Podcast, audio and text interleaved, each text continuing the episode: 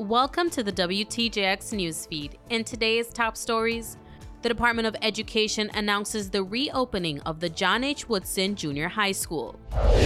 911 calls from the east end of St. John are being bumped to the British Virgin Islands. R. City's Theron Thomas wins the Grammy for Songwriter of the Year. These stories and more on today's WTJX newsfeed. From the Virgin Islands Public Broadcasting System studios on St. Thomas, this is the WTJX newsfeed with Marcelina Ventura Douglas. Welcome to the WTJX newsfeed, bringing you the latest news and updates throughout our community. And the Grammy goes to Theron Thomas. Congratulations are in order for Virgin Islands native and half of the music duo R. City's, Theron Thomas, who won Songwriter of the Year at the 66 Grammy Awards. This award is for my father. Let me tell you something. I lose my father about three years ago to cancer. My father tell me when I was nine years old, T-Ron, you gonna win a Grammy. And here's the show. My father was never a liar. The greatest man I ever lived. My manager, Ray. My wife, Aveda, I love you. My mother, my brother, all my friends, all my children. I to wear them around my neck. I know I got six kids. And let me tell you something. I from a small island, 32 square miles. I moved to the States with $35 when I was 18. And I say, I gonna make it in music. I 41 years old, and guess what? Songwriter of the year. There we go. Another Grammy win was Lil Durk and J. Cole winning Best Melodic Rap Performance for the song All My Life, which Thomas helped to write. All my life, they be trying to keep me down. All this time. Also nominated for Songwriter of the Year was Edgar Barrera, Jesse Joe Dillon, Shane McAnally, and Justin Tranter, who wrote the song River on Miley Cyrus's most recent album, Endless Summer. Governor Albert Bryan Jr. announced the closure of the agreement between the government of the Virgin Islands and the National Park Service. That's right, ladies and gentlemen. We have finally closed the deal, ink signed and sealed. We now uh, have completed our exchange agreement with the land uh, uh, uh, with the National Park Service, and it paves the way for the construction of the state-of-the-art Julius Sprauve School, K through 12, right on the island of St. John. The governor also highlighted FEMA's commitment of $133 million to fund the construction of the school. This modern facility will not only be an educational institution, but also serve as a vital storm shelter and, of course, a viable community space for all the residents of St. John.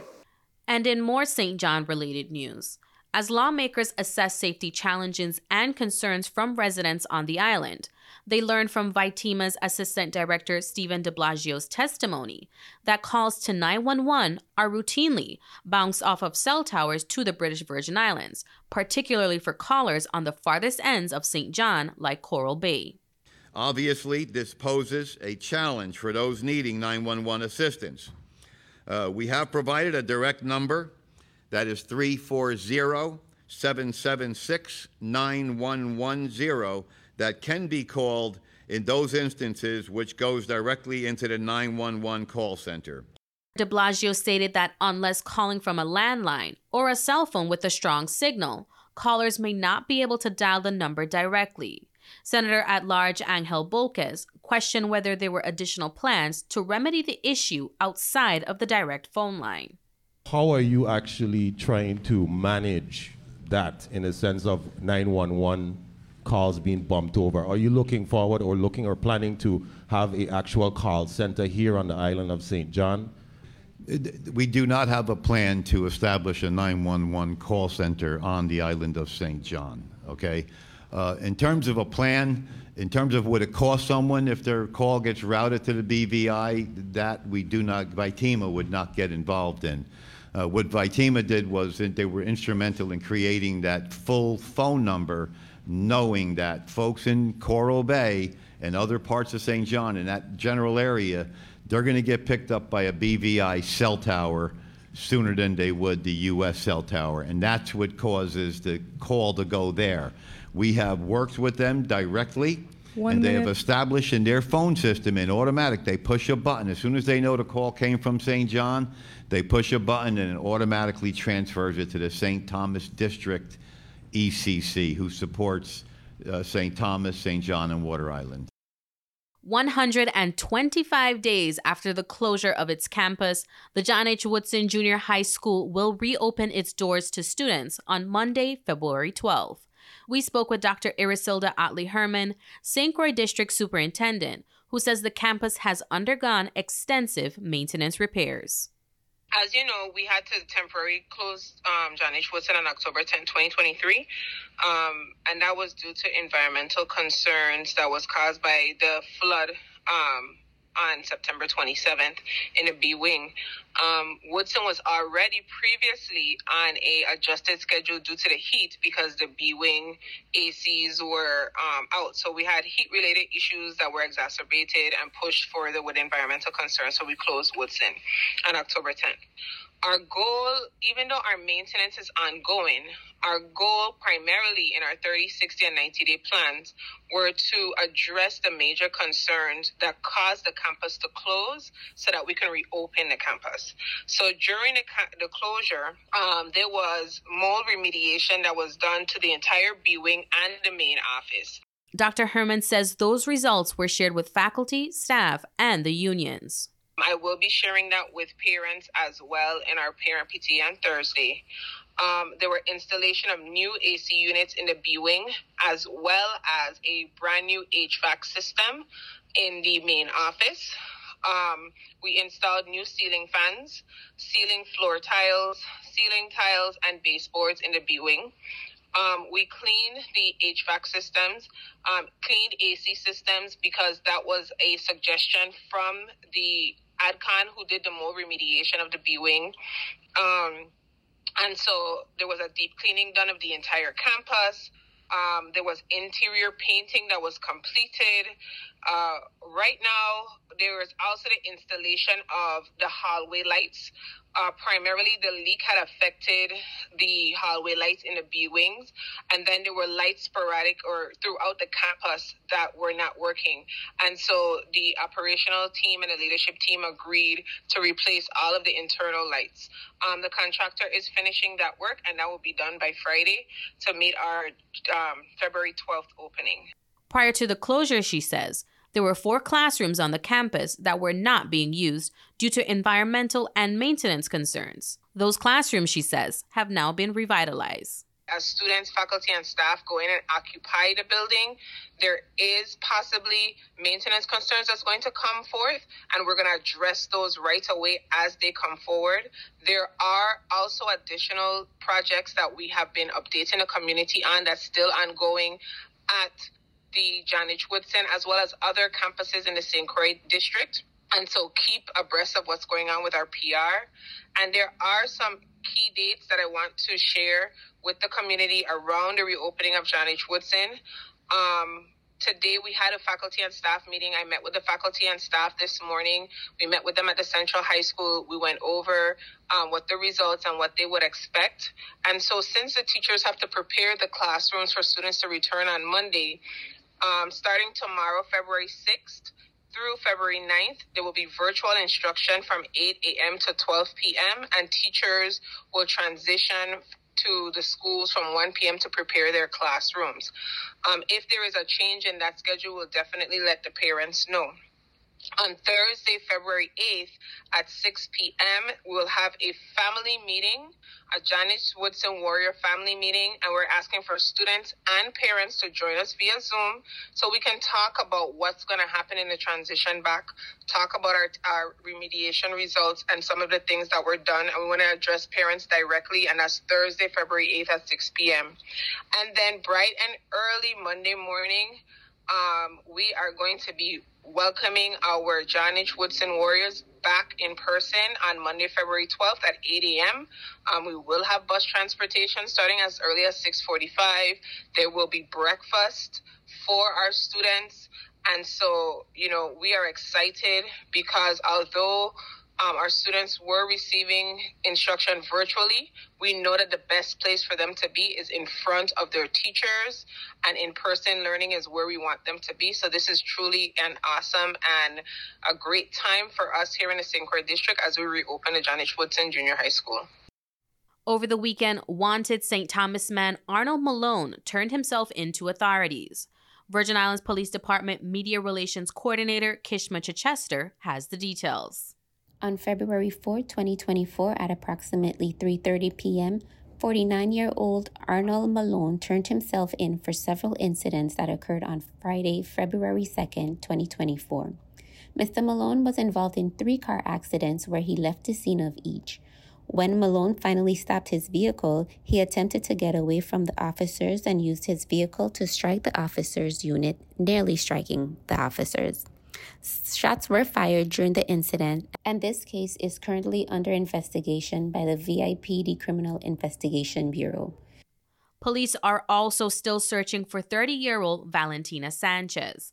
Sanchez is wanted in connection to a shooting incident that left a man lying in the roadway near Cuesta Verde on St. Croix.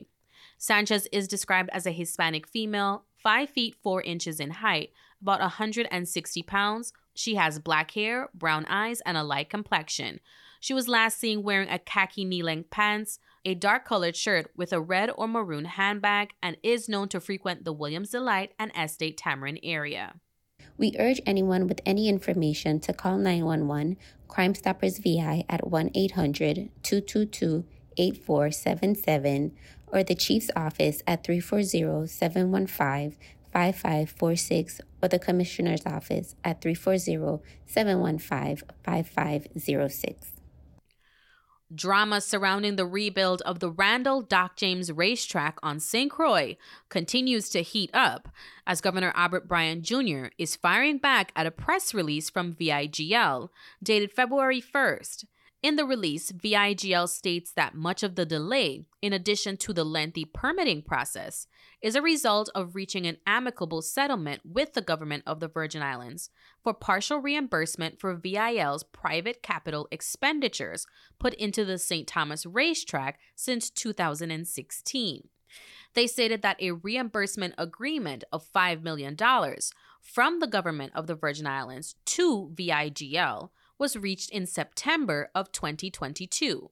However, at the beginning of their current construction on the St. Croix racetrack, they still await the $5 million settlement amount. Governor Albert Bryan Jr. called the statement one that was rooted in fantasy and fiction. We did not give them any subsidy for work that they performed.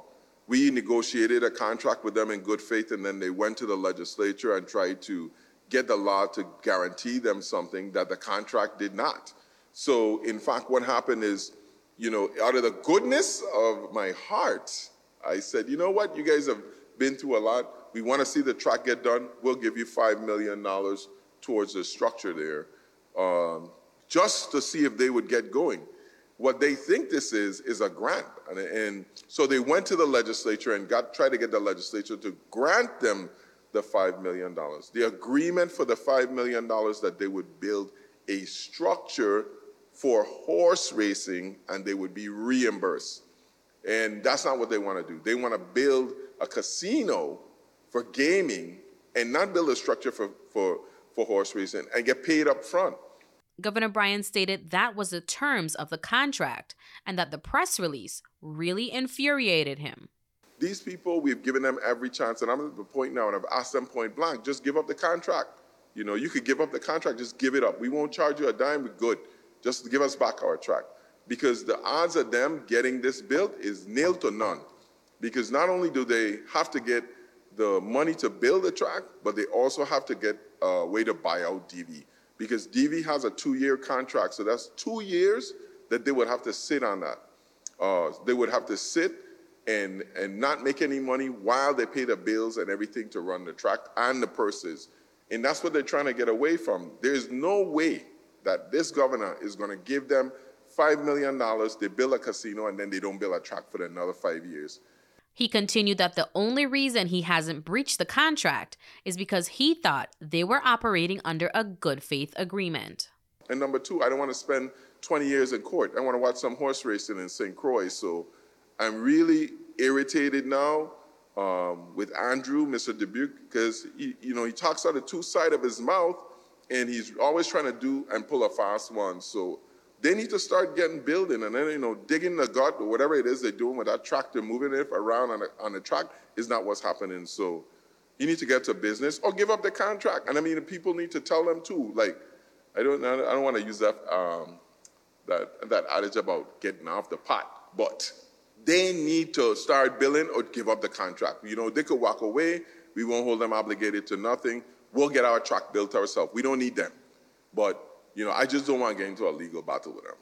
But I'm not giving them $5 million to build up front, and I'm not giving them $5 million towards building a casino. If they build the stands or they build the, the stables or the, the barns that they, they, they said they were going to build, a quarantine barn, they're going to do the surface, yes, we will give them money towards that but not towards uh, building any gaming gaming position. That's out because what they want to do is open the Racino and then have Racino, and then when they get enough money, then open the track.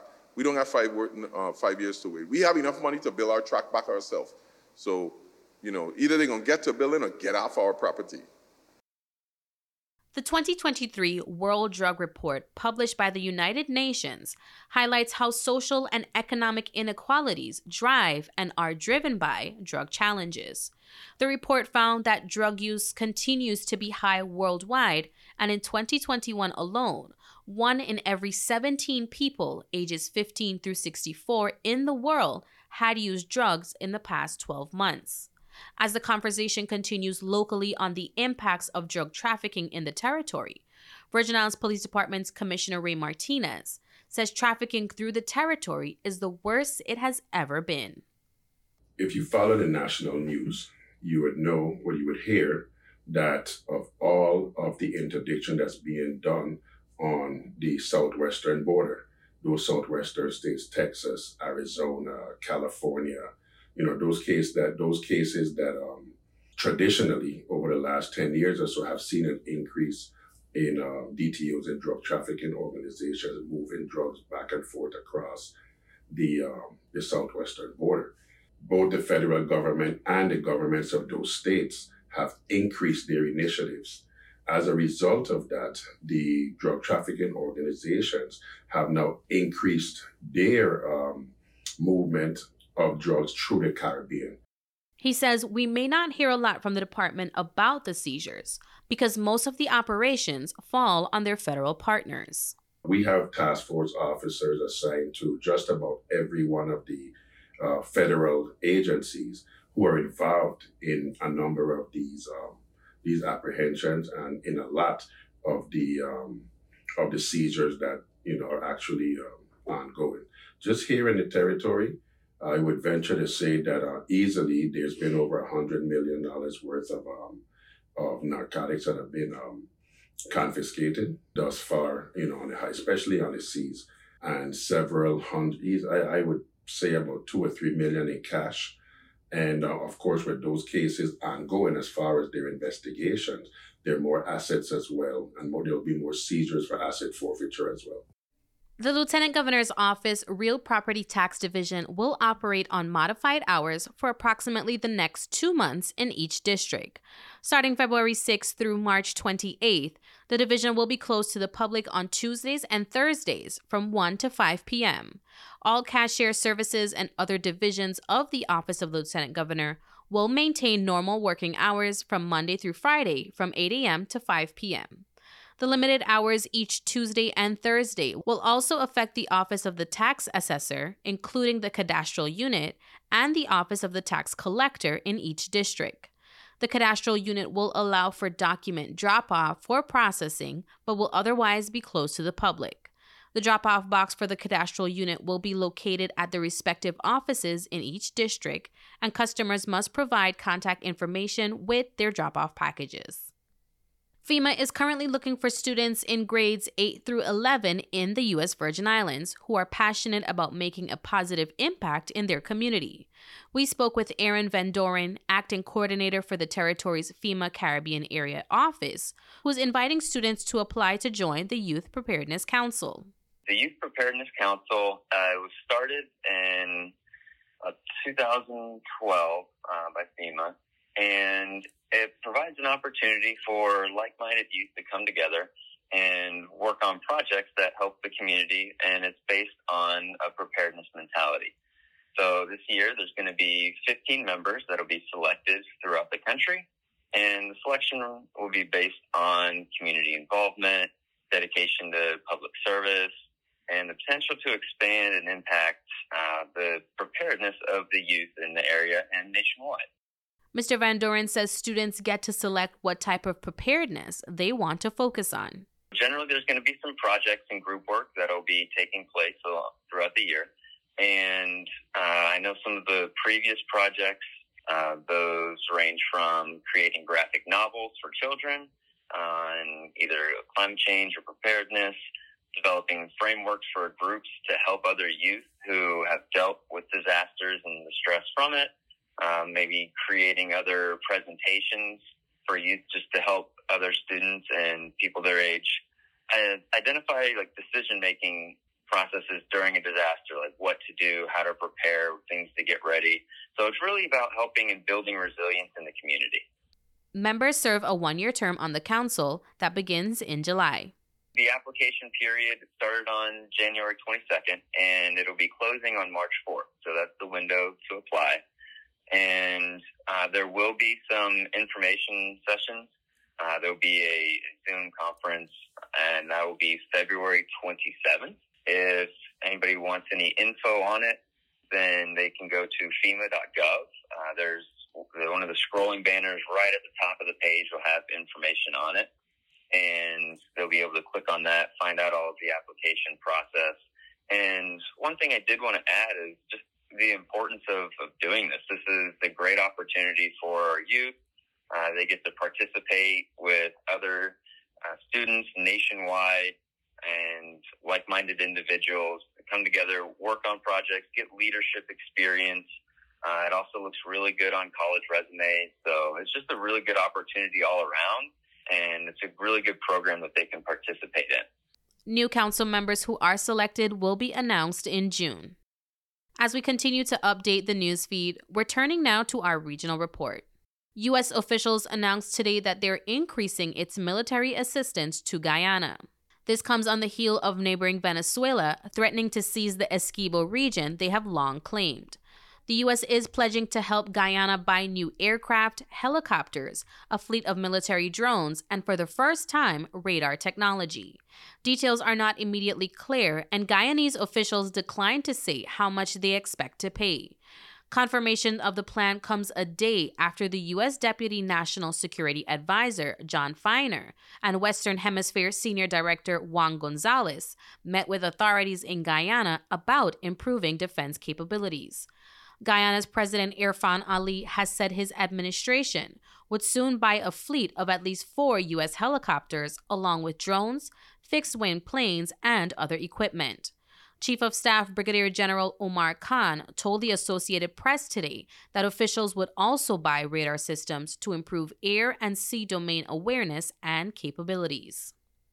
There's an increasing chance of showers and a possibility of flooding throughout the territory. We're turning now to our meteorologist for the territory's weather forecast.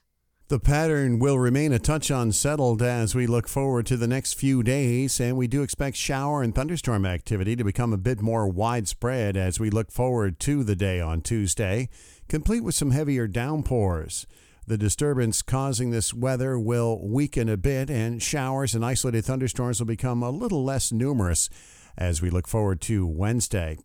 At the beaches, we'll continue to monitor for a higher than normal risk of rip currents, particularly north facing beaches. Quite a bit of cloudiness tonight. Temperatures in the low to mid 70s. South winds as high as 10 to 20 miles per hour. Showers and thunderstorms will become more numerous during the day on Tuesday. High temperatures in the lower 80s. We may see a few heavier downpours locally. There's still a risk of showers Tuesday night. Temperatures in the low to mid 70s. Showers and perhaps an isolated thunderstorm on Wednesday. Lower 80s. Brighter skies by Thursday. This is meteorologist Russ Murley. We are at the end of today's WTJX newsfeed. I'm Marcelina Ventura Douglas. Join me every weekday at 5 p.m., and if you haven't already, be sure to download the WTJX app. If you missed a part of our news, you can listen to it on demand wherever you get your podcasts.